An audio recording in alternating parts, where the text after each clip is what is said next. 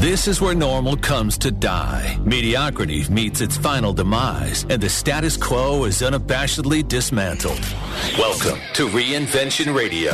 Now, here's your host, Steve Olsher.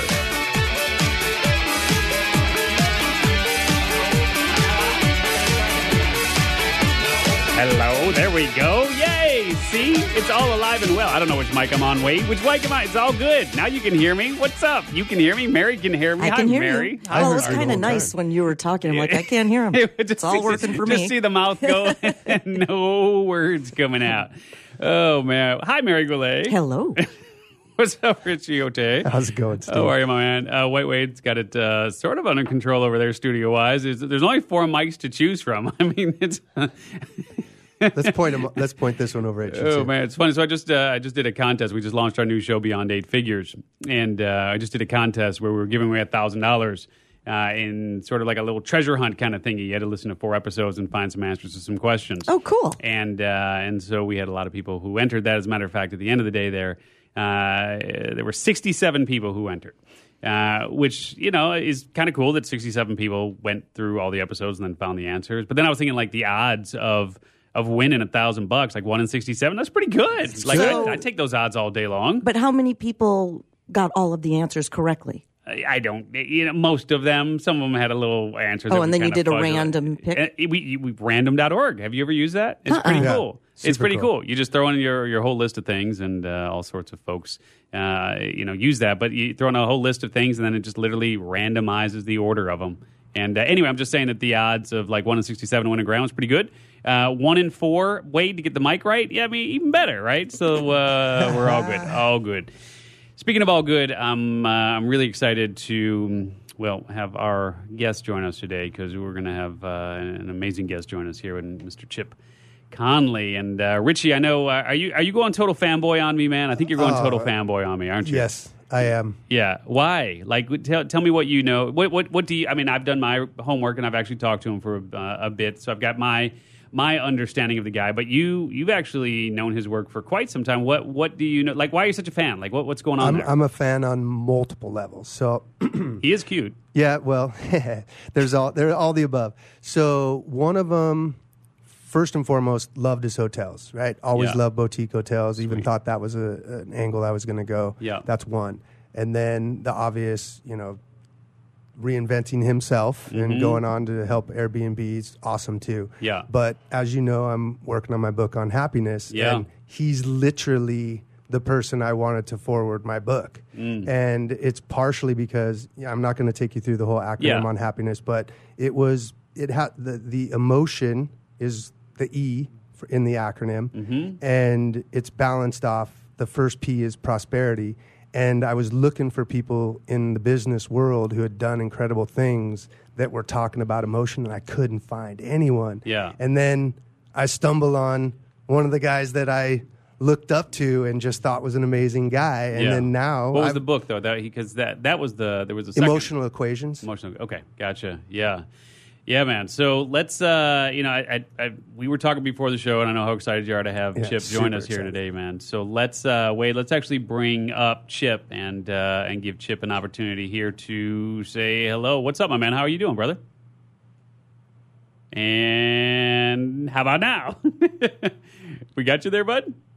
We do. We do. We're trying. It's one of those days. Is Mercury in uh, Gatorade? Is that what's going on right now? Is it one of those things? Is it, uh, Mercury and Gatorade. is that not what it is? Something like that. Retrograde? Oh, is that what it is? When it's going backwards? Yeah, something like that. All right, we'll figure it out. It's not Mercury Interactive though. It's it's not Mercury Interactive. That was uh, that was another episode. So we'll uh, we'll, we'll get it figured out over here. And um, when I when I get the thumbs up from Wade, we'll be good to go.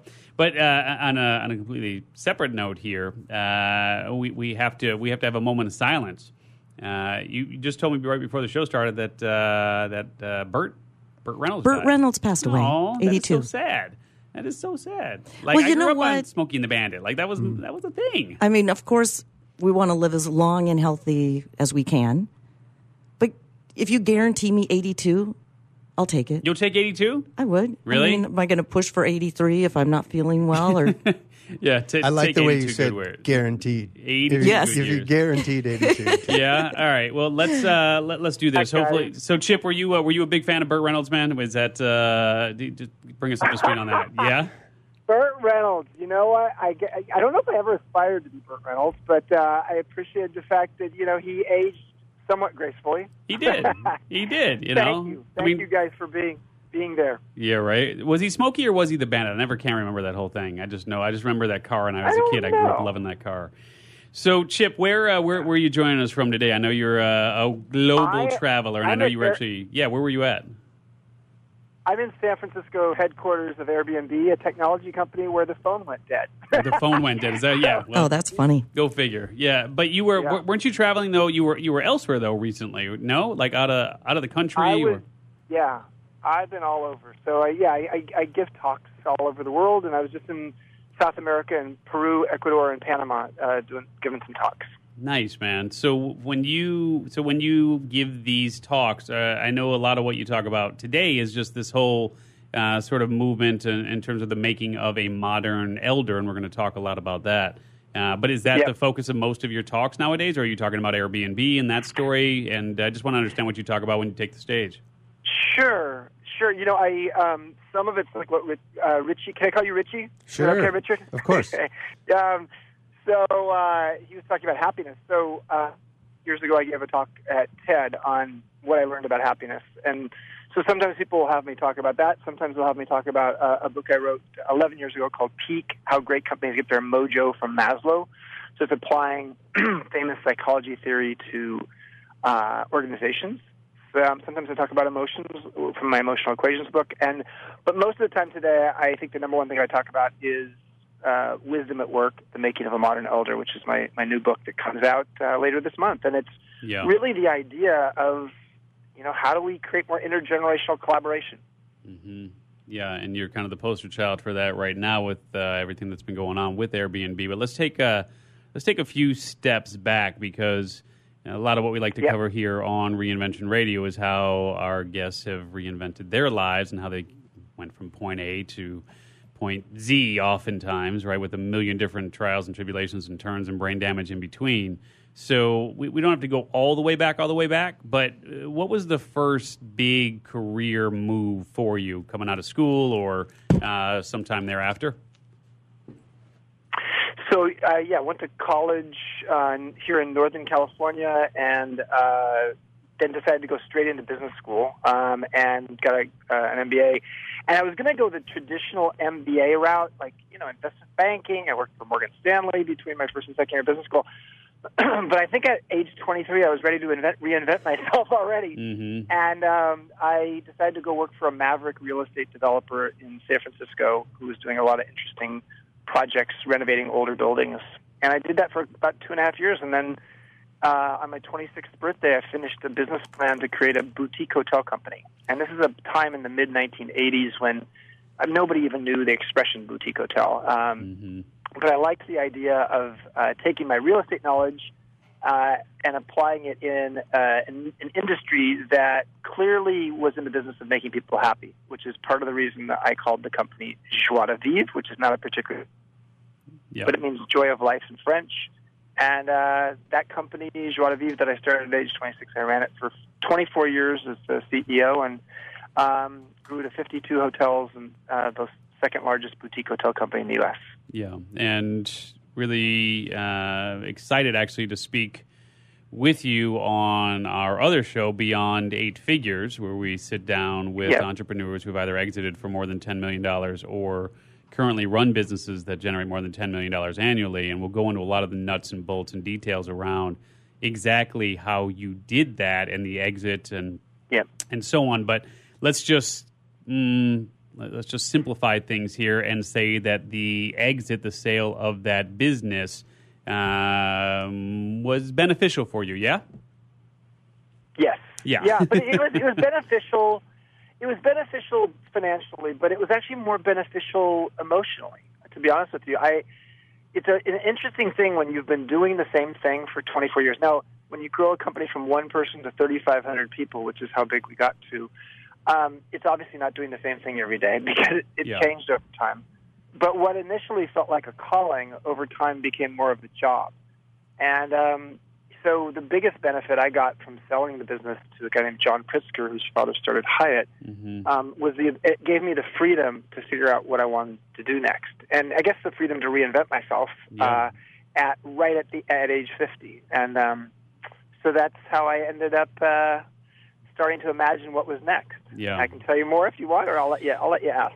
Yeah, you know, and uh, Richie, I know you're jumping out of your chair here, but uh, one of the expressions that uh, that, that I talk about uh, is this this whole idea of the golden shift, right? And and especially people uh, kind of of your ilk who are looking to shift from what I would call prominence to relevance, and it's that wake up moment of you know, geez, everything so far that I've done from a career perspective has been r- fun, entertaining, exciting, and good for me and those closest to me, but really no one else. And you know, and it, it seems to happen, especially when the zeros start to hit the bank account. Of course, with at least one positive number in front of those zeros. Uh, but you know, when those zeros hit the bank account, eh, it's a wake up call for you. Was that, uh, and for most people, was that the case for you where you woke up and you said, geez, now, I- you know, I've, I've done this for so long. I don't have to do the grind anymore. I have the zeros in the bank. But I actually want to move to what I would call more meaningful work. And of course, you can have that flexibility when you have the zeros in the bank because you don't have to uh, kind of succumb to the day to day of the of, of the grind. So, was that what happened for you? That that whole golden shift or prominence to relevance, or what was the conversation in your mind in that moment? Yeah, I think that was that was part of it. I think there was also a sense that um, I got clear on what was it that led me to starting business in the first place, Mm-hmm. and it was creativity and freedom. Yeah. Um, and yet, when you got when I got to 52 hotels and then 3,500 employees, when I asked myself, "Do I feel very creative these days, Mhm. or do I have a lot of freedom?" and I, the answer was no and no, and and this was the Great Recession. Uh, and I, you know, we went through two once in a lifetime downturns here in the San Francisco Bay Area. Most of our hotels were in the Bay Area. We were the large, by far the largest hotelier in the Bay Area in terms of the number of hotels we had. And so there was an element of me like, ah, I've been through a downturn before. We we did well during the dot com bust, but now we're in, in the Great Recession. It's like, you know, I I'm I'm over this, and and I was missing the creativity and freedom. So I think the, the part of what I was really trying to get back to is what got me to be an entrepreneur in the first place. Mm-hmm. Um, and so, yes, so I ended up selling the company and creating a really unusual company um, called Fest 300, um, dedicated to introducing the 300 best festivals in the world to people. Um, festivals of all kinds, cultural festivals, music festivals. Uh, you, Burning Man just happened this weekend, and I'm on the board of Burning Man, the art festival, crazy festival. Um, so I went around the world going to festivals. That was a fun job. That was Mm. um, that was more of a, a sort of like a you know I, I was trying to compete with that guy who's most the world's most interesting man or interesting person because Yeah. I, I was going around the festivals everywhere. But it was about that time when I was I had just turned 52 when um, the three founders of Airbnb approached me and Brian Chesky, who's 21 years my junior, uh, said, "How would you like us to help? How would you like to help us democratize hospitality?" Um, and then he was talking my language. Yeah. So I felt like the creativity and freedom came back to me because this was five and a half years ago when Airbnb was a tiny company um, and in the startup mode. And they didn't have anybody in the company who had a hospitality or travel industry background. So, Mm-hmm. yeah, I, I said, okay, it's startup mode again. Um, yeah, count me in. Yeah, and uh, and I'm looking forward to going into more depth around that uh, again on our on our other interview that we'll do. But what I what I really want to try to understand here is uh, in terms of Airbnb and having that opportunity uh, to consult with them. They found you out of the blue. Did you have someone putting out feelers for opportunities? Did you know you wanted to mentor?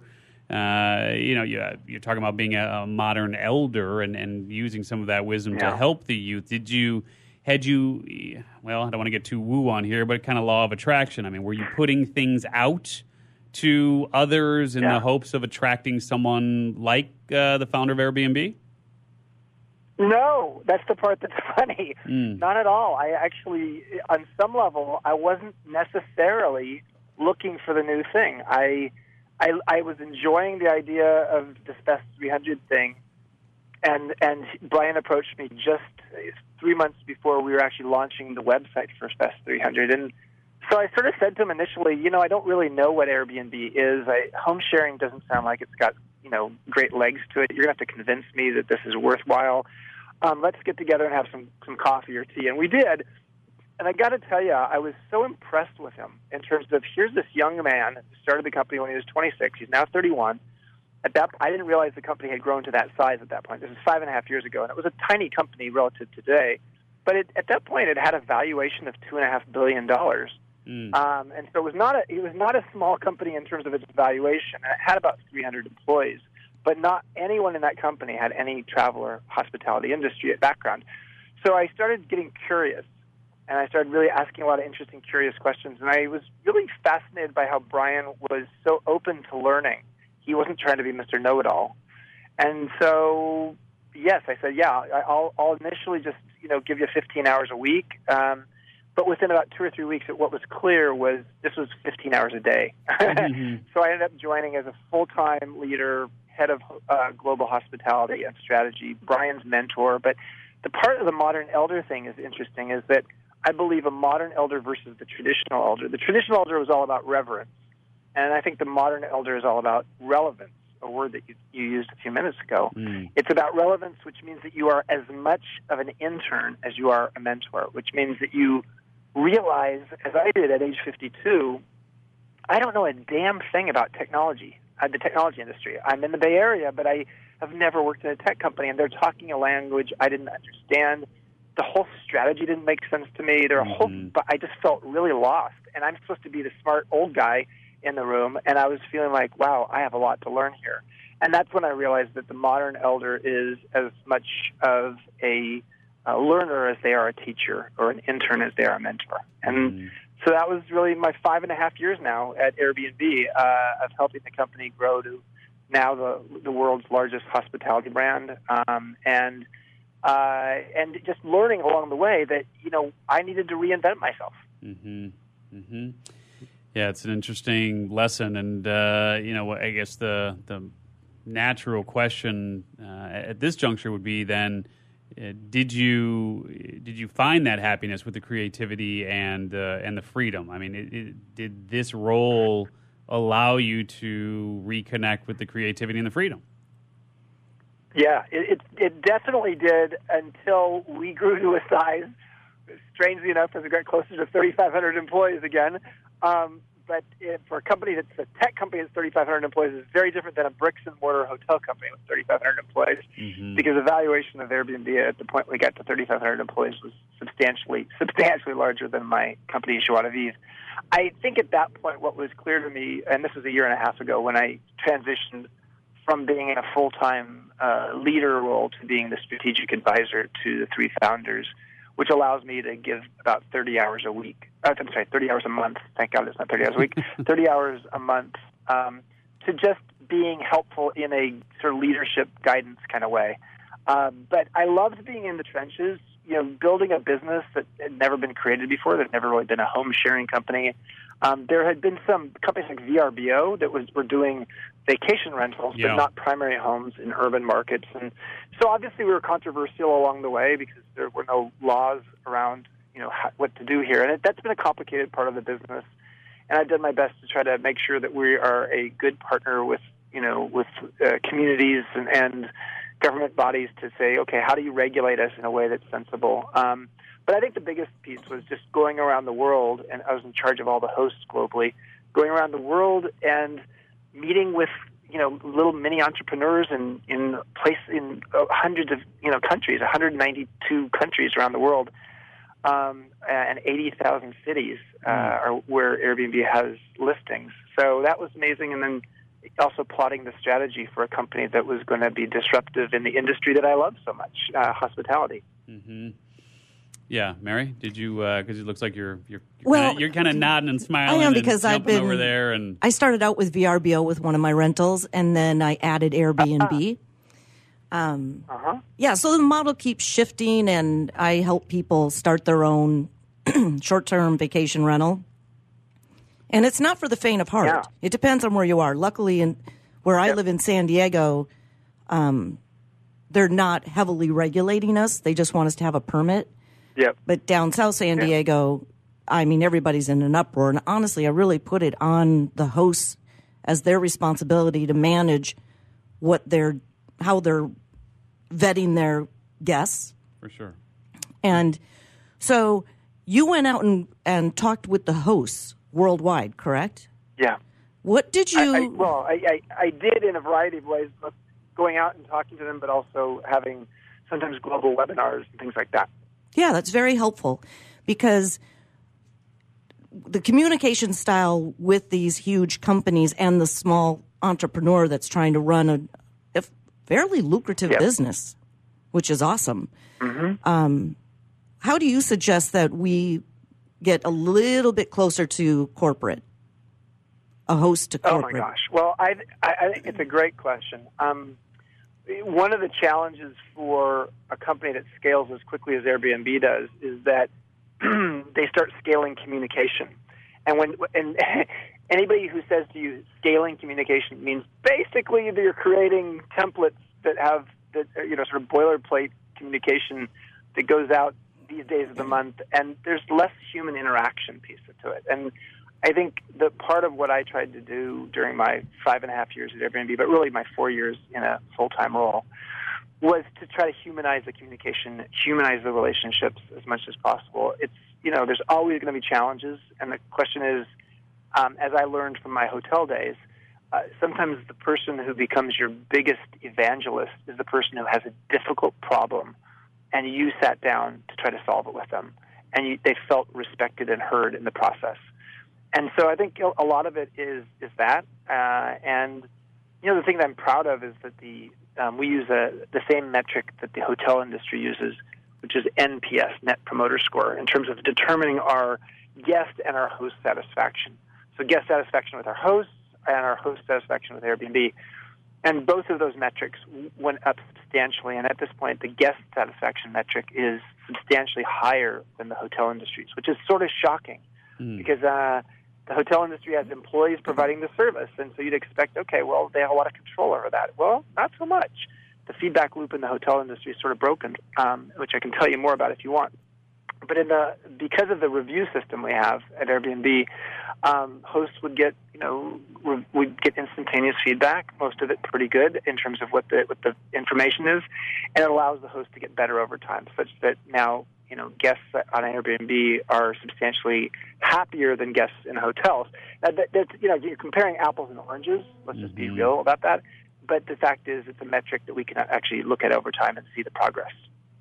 Yeah, I w this is Richie here. I was going to ask you um, kind of a twofold question. So I'll start with um, Do you think, I kind of go back to your uh, emotion equations, do you think some of that net promoter score is they just have higher expectations of the hotel? They think uh, right out of the gate, this hotel has more money, they have more staff, so they probably have higher expectations right out of the gate, as opposed to, hey, just a one off person's renting me their house. So it's kind of like Yeah. under promise, over deliver. It's easier to get that. I mean, not to say you don't have your work cut out, but You know, there's a there, Richie. There's an interesting equation in my in that book, Emotional Equations of Mine. Um, disappointment equals expectations minus reality, and it it, it it it covers anything, including your honeymoon. Um, so uh, the fact is, if your expectations are high, then uh, and reality is low, that disappointment is going to result. And I agree that um, generally speaking, I think we probably expect more from a hotel experience than maybe from a, a home sharing vacation rental experience. Although I would say over time, as Airbnb and VRBO and others have become more mainstream, I I actually think the expectation levels have gotten closer to each other, uh, which means that the uh, Airbnb and the hosts, VRBO and their hosts, have to um, step up their game that much more. Can I speak But to I that? think, yes, I think oh, go man- ahead, Richie. Just- yeah, please. Well, I was going to say the Go it. second second part of the uh, second part of that question was I was noticing as you were talking about the scaling and just being a fan of yours for a while. I I know you said you wanted the creativity and the freedom, but from everything I've heard or read or seen you've done, you're a people person. You care about people, and it's you. it's it's very obvious. And I'm wondering if the thing behind the thing is when you even mentioned with Airbnb is you couldn't scale, so you weren't able to talk to Vivian as much, right? From from your TED talk and all that. Like you couldn't once it got to that number, like yeah, creativity and freedom, you you you couldn't get that one on one as easily. And do you think that that had a bigger Yeah. role in it than just freedom? Yeah, I think. I mean, I listen. I love people, uh, and I, you know, I'm fascinated by people, and so uh, the bigger you get, the the more everything gets process sized, process. There's now a process that you're doing everything as opposed to people uh, focused, and yeah, and that's part of the reason I'm, I, I actually have a new startup that I've created. You know, as, now that I'm in an advisor role, that allows me to get back to being people centered again. So I, I guess you're right. That You're my you're my therapist. Thank you. And I think you're right. Awesome. Well, keep it up. Yeah, I Mary, mean, I I'm, think I pre-ordered the book, by the way, too. Nice. So I have one comment and one question. My comment is Yep. um, I'm a premier partner with VRBO and a super host with Airbnb. And Beautiful. being able to speak with the support team whenever I have a situation going on makes a huge difference. Sometimes you have to dig and dive to find the customer service phone number for the host, Yeah. but I Yep. dig and I dive and I always have 100% satisfaction with how they treat me. So that's my comment about that, which is I think the glue and also they people do have low expectations coming to rentals because a lot of people are still very new to it. Uh, renting Yeah. a portion of a house or a full house or whatnot, and I have both sc- scenarios. And so my job, because I'm responsible for their vacation that they look forward to, um, is to blow their socks off. So when they walk up, their reaction is, "Oh, wow, this is even better than the pictures. This is better than we expected." So that is something that I think new Well, that- people. go ahead. Yeah. Totally agree, Mary. Um, and it's clear that you have hospitality in your blood.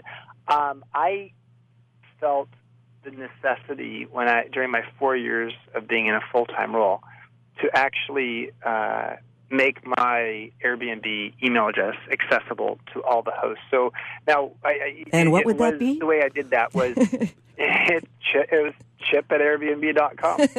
um, and, what, and, that, and that comes directly to me. So if you- if you got a problem, Mary, reach out to me. Although I'm not full time anymore, so I, I'm, I'm, I'm on that email address occasionally, not as much as I used to be. But the reason I say that is because, um, yeah, most companies don't would much rather have you use the, the um, online approach to, to trying to solve things as opposed to the phone approach, partly because it costs them more to do it by phone.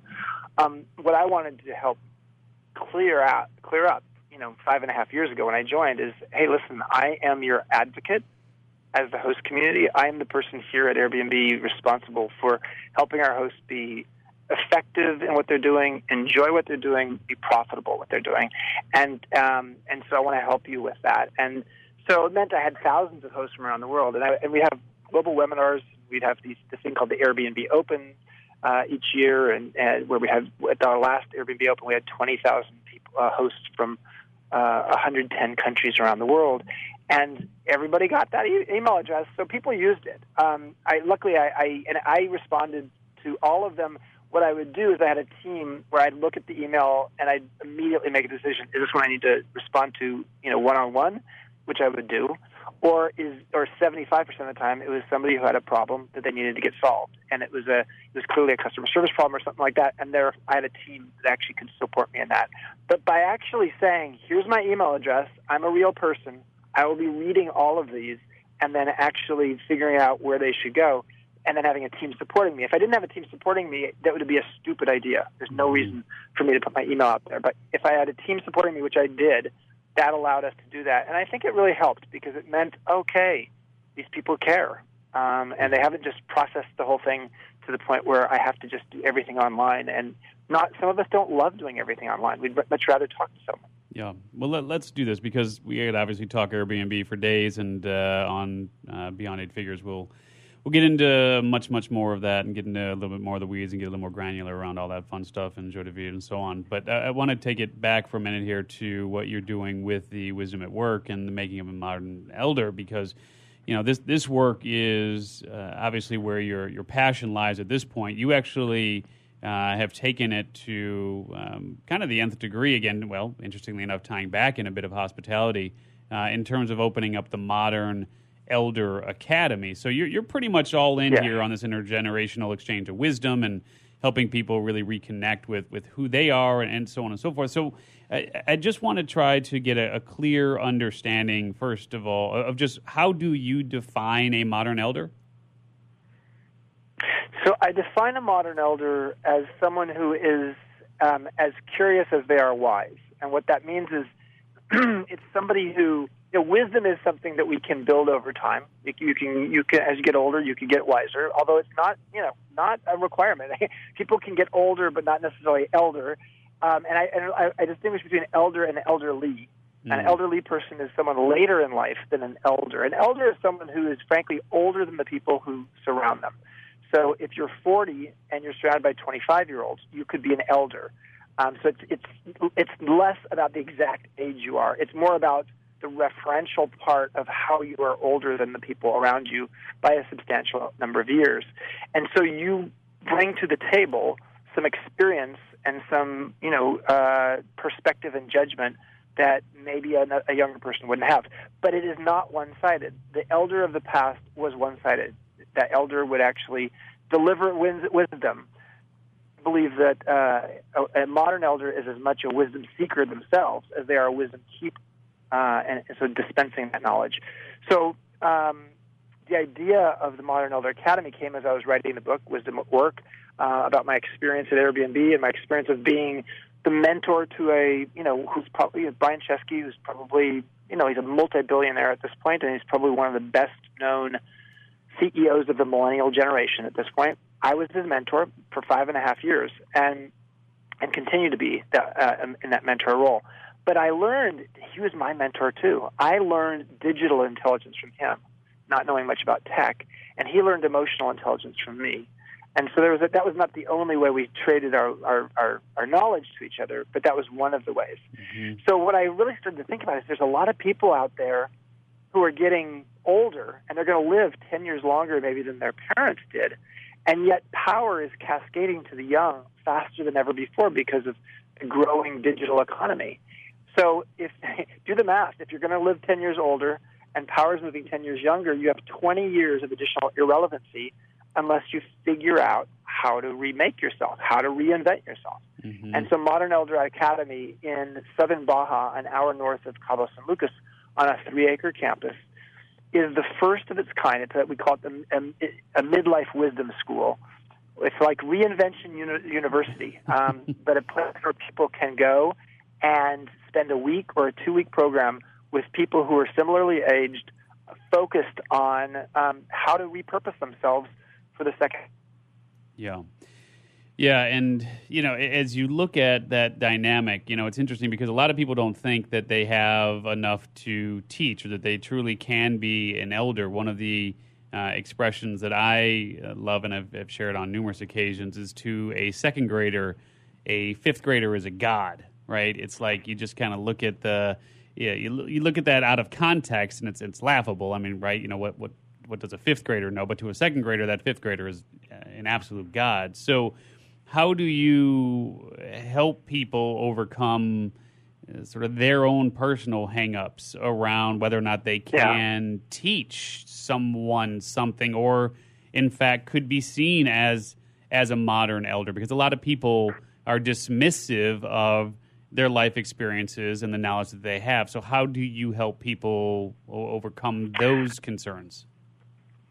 Well, the the book we sort of follow the book. My book Wisdom at Work, uh, and the, the the four key lessons I had at Airbnb, um, and then I've actually studied a bunch of other people who reinvented themselves uh, in midlife in other places. And the first lesson is to evolve. And so, if we're not evolving, something's wrong. We're probably dying. So the process of evolving means you need to strategically edit, you know, what knowledge you have. When I did Airbnb, it didn't really matter that I knew that it took, you know, the average maid uh, would clean 12 or 14 rooms in an eight hour shift. That doesn't mean much for a host or to an Airbnb community. So that knowledge, I needed to say, hey, that's not knowledge I can use here. There's other knowledge I could use here. So I, I had to figure out what was relevant, what wasn't. I also had to figure out, hey, I was CEO of my own company for 24 years. I was the face of the company. Now I'm behind the scenes. I'm the mentor to the CEO and the, and an advisor to the three founders. So I had to change. I had to sort of strategically edit my ego a little bit also, um, because I was sort of the behind the scenes person. Um, and so I think that first step of like evolving and realizing you can't, you know, if you're just living your life. There's a guy named Carl Jung, a psychologist long ago, said you can't live the afternoon of your life as you did the morning, which is basically just saying listen, you're going to live your midlife differently than you will your 20s. And if you don't, you're actually going to, you're pretty much evidence of midlife crisis. mm. Because midlife crisis often is people saying, I want to still be 22 years old, and they're 48 years old or, or 55 years old. And so, number one is evolve. Number two is learn.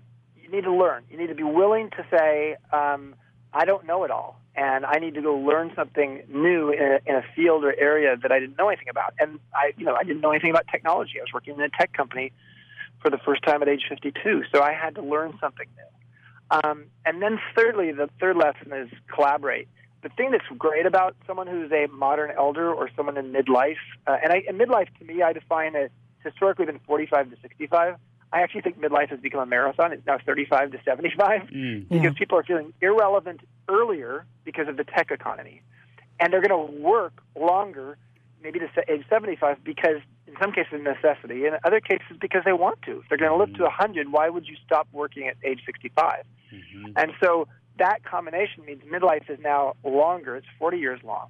And so one of the things you've learned by midlife – is you've learned how to take that emotional intelligence. So wisdom to me is about pattern recognition, understanding the patterns of things, and then being able to get your intuition. Your intuition tells you something when you see the pattern. Well, the patterns around people are something that human, humans are better. And so your third lesson of understanding how do you use your collaboration skills to good order in a company or to um, being able to help advise uh, an organization by being a great collaborator that's a skill that you have as you get older. And then the fourth lesson is counsel, which is what we all start with. Counsel means being an advisor. So people think, oh, I'm a modern elder. I'm, an, you know, I'm, a, I'm you know, a mentor. I'm someone. Else. My job is just to advise people. I think that's the fourth. That's what you do fourth. if you mm-hmm. start with advice, if, you, if that's what you start with as your perspective, you start sounding like the preacher from the from the from the uh, from the um, the pulpit because you're sort of just a lot of times it's not even that you're giving advice you're you're you're, you're lecturing. Mm-hmm. and i think if you start with those other three you create some humility and a create a relationship where people actually start draw, being drawn to you. And then and then and then you offer them the, the fourth piece which is the counsel and advice of a confidant. So can i ask a quick question about when you were asked Please. to work with airbnb? Did you go in and articulate your philosophy on modern elder or did you just preach the gospel without no, using I words? I did, Mary. I didn't know a thing about it. I truthfully, truthfully, I thought my role is to come in here and help be the head of hospitality and help them become a great hospitality company and help Brian become a great leader as his mentor. So I didn't know anything. I n- never used the language elder. I mean, frankly, the first time I used the language elder was about two years into the job, and someone said, "You know, you're like my elder," and hmm. I said, "You know, wash your mouth out. So I'm not an elder because yeah. uh, I thought they meant elderly. And yeah. what he really meant was, no, you're the person who I look to for advice. You're the wise sage. You're there's something about you. What he said to me is, you have this presence.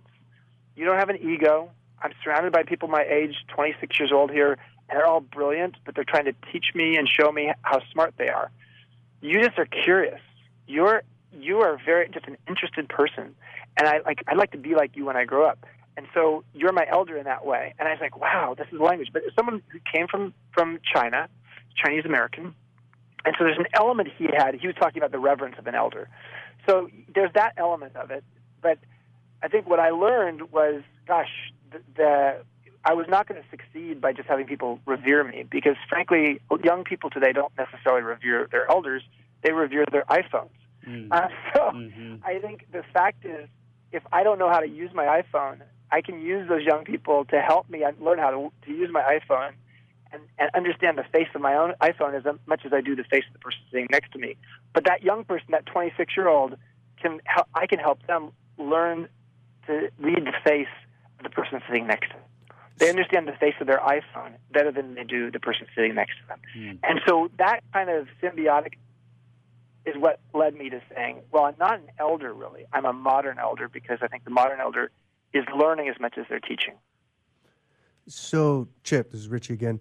Um, when you were talking about the intergenerational exchange or like integration, do you at this modern elder academy do you have millennials come in too, or are you mostly just talking with people who are elders and kind of how to deal with what's going on in the world today, or do you actually get the two together?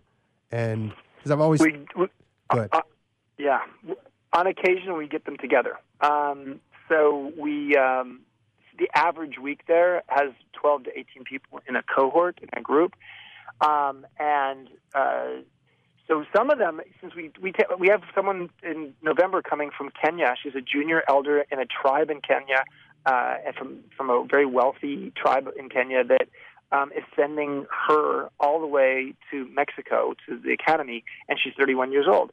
So we have young people who are part of the group. Um, most usually we say you know you have to be between 35 and 75.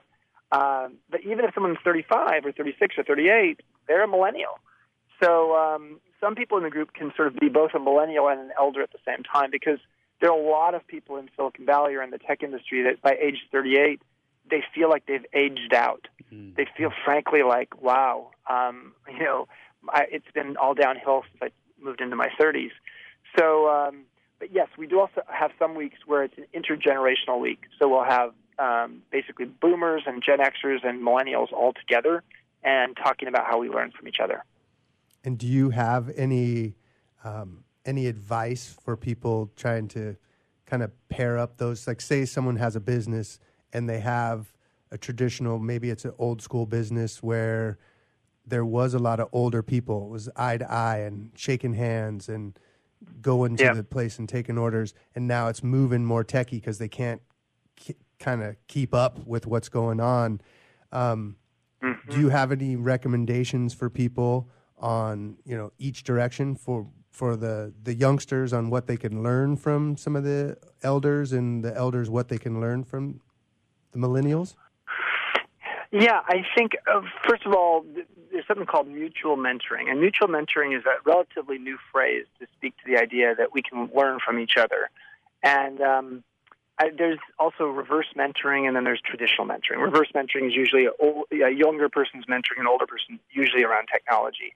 I think the best thing is to keep it as informal as possible. I think a company, a larger company, can create formality around how do we create more intergenerational collaboration, and that's fine. But for a smaller company, I think the best thing to do is to figure out how do we pair up people in a social setting uh, such that people, different people in the company, are maybe having a meal with someone that they, they don't know all that well. Let's let's say you've got a company of 15 people.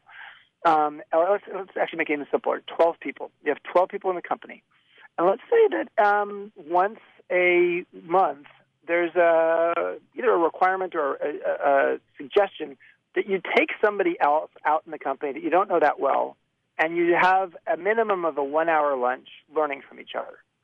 And so, you know, we don't have to. You don't have to pair people up. up. People can do it on their own. But the idea is, you say, okay, I'm going to find someone, and then you even say, we encourage you to talk to someone who is different than you maybe has a different cultural background, uh, maybe is in a different part of the company. You're in the engineering part and they're in the sales part.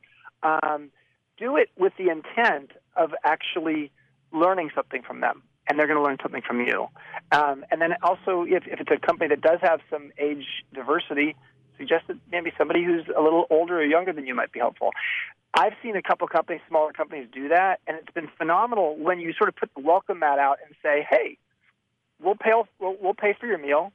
Uh, you can go out anywhere you want, and um, you know, as long as you're not having a free martini lunch, um, mm.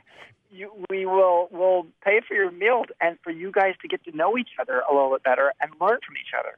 And literally, that something as simple as that can be one of the most effective means for a smaller company to create a learning and development program. Mm-hmm. So let me ask you a question. This is going to go down uh, a slightly different path here, but it ties into your idea here of just finding creativity, uh, finding freedom, finding happiness, and so on and so forth. And it, ties back to your work with the Fest and being on the, the board of Burning Man and uh, and some of the other work that you've done there in the in the world of Fests as we look at the millennial generation and then younger than the millennials, right? I, I don't even know what we call that generation that's in their 20 something as Gen Z. Generation or, Z. Yeah, yes, Gen Z. Supposedly. Yeah. Um, and, and, so, you know, it's interesting because, as you said, you can read the face of the iPhone better than you can read the face of the person next to you. And then with all these fests and Burning Man and Coachella, and I mean, you name it, and so on and so forth. You know, my my experience has been that a lot of those people uh, are just really fucking miserable you know, like they they are they are so happy, like they they're they're so happy, and they put on this whole front of being just these happy, you know, so authentic, you know, in, in terms of how they express themselves and so on. That it like it, it's almost like this circle that that circles all the way back. That they are so authentic that it circles all the way back to being inauthentic and they're really quite unhappy people. I mean, you see it in terms of depression, mm-hmm. you see it in terms of suicide, you see it in terms of the, the massive highs and the massive lows you know you go out and you and you live in sort of this surreal environment for a week out in the desert and then you come back to the real life and you realize holy fuck like things suck you know? Like you know like this world is not that that you know it's that container of love that you find in a lot of those uh, you know mm-hmm. real world scenarios is just it doesn't exist you know in the real world. So that that my, my question to you then is you look at some of these companies and and you look at this this whole uh, balance, if you will, of bringing in your your wisdom to a, a world like Burning Man, like Airbnb, et cetera. How much are you finding that uh, one of the biggest issues uh, uh, amongst everything else here is just people learning how to just simply be happy without having to mm-hmm. live in the world of that phone where everything is a smiling face on Instagram? Yeah, well, there's no doubt. I mean, there's a, a lot of research that shows that um, who we tend to spend our time with has an enormous impact on how we're feeling. And before the internet and before social media, before iPhones, a lot of that was more in your own neighborhood, and you had the time to sort of get to know people. And and what it, what it actually proved back then was uh, a fascinating study at one point was like if someone had a choice between making $150,000 a year and being um, but, but earning less than their neighbors, or earning fifty thousand dollars a year and earning more than their neighbors, which would you prefer? And the answer was people would prefer fifty thousand a year, but making more than their neighbors, mm. even though you're making a, uh, a third of the hundred fifty. Now, they, they don't tell you anything else, like you know, are you in are you in Nepal at fifty thousand, mm. or in Manhattan in New York at one hundred fifty thousand? So people make their own assumptions, but the bottom line is the relationship of you and who you're around has a huge impact. Mm-hmm. What we don't have as much evidence on yet, uh, although we have some, is that it gets amplified dramatically when social media gets involved because the comparing of our insides with other people's outsides gets um, just you know uh, just go, gets on steroids mm-hmm. in the sense that people feel internally unsure, fearful, um, disappointed, and yet on social media or at some festival, everybody seems so happy. Or everybody, you know, there's an element of okay, all of that's going on, and I don't feel that. So what's wrong with me? And the the what's wrong with me component of of how especially younger people um, are affected by that is uh, it, it's a bit at the stage of being somewhat rampant. Um, and so I, the number one thing I say to people who have children, you know, adult children who are in that issue, or they're, they're, or people I work with here at Airbnb who are sort of feeling that is number one is turn off the blinder, you know, put some blinders on and be less focused on, you know, your social media feed. Um, and I don't say that because I want to like shut down Facebook um, and and make Facebook go away. I, Facebook has a, lots of great purposes, but the the thing is, it become a, it can become an addiction, mm-hmm. and it absolutely can be something that uh, affects your sense of your own self esteem. the number one thing you can do when you're not feeling good about yourself is to do something for someone else. Be grateful for what you have and actually show it in some kind of service way to someone else. The moment you start taking that path and show some gratitude and a little bit of service, you start to feel better about yourself. Mm-hmm. And it's amazing how quickly that can happen. Mm-hmm. Yeah, and look, we could certainly go on here for for days, and uh, I know there's so much more in the book "Wisdom at Work: The Making of a Modern Elder" that people will, I mean, take away from from that with. Uh, with uh, obviously the benefit uh, of your experience, but also the benefit uh, of uh, you know the the, uh, the, research that you've done and everything else that goes into this book. So really uh, appreciate the fact that you took the time to to put this book together. Let me let me ask you this: in terms of Uh, any final thoughts coming out of the book Wisdom at Work, or uh, any final thoughts just uh, in terms of the conversation around the intergenerational exchange of wisdom or the mentor elder discussion? Just want to make sure that you get an opportunity here to close out. Yeah, I think. I mean, I think the thing that's interesting. We have five generations in the workplace for the first time. We have people in their mid 70s still in the workplace. We have people 21, and those are those are the bookends that we don't talk about. The silent generation uh, at the older level and the Gen Z.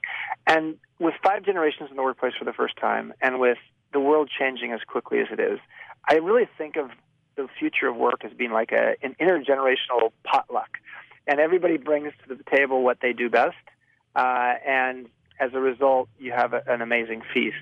And I think that the, the, the, the future of the working world is going to be learning how to be a lifelong learner, uh, such that it's not about just learning, you know, during college, high school, college, or graduate school, but it's something you do in your 50s.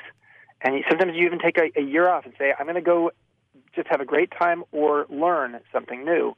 Because if we're going to live to 100, um, at age 50, you're less than 40% of the way through your adult life. Mm-hmm. Um, so I just would highly recommend that people think of uh, that as, you know, that you can renew yourself and reinvent yourself at any point in your life.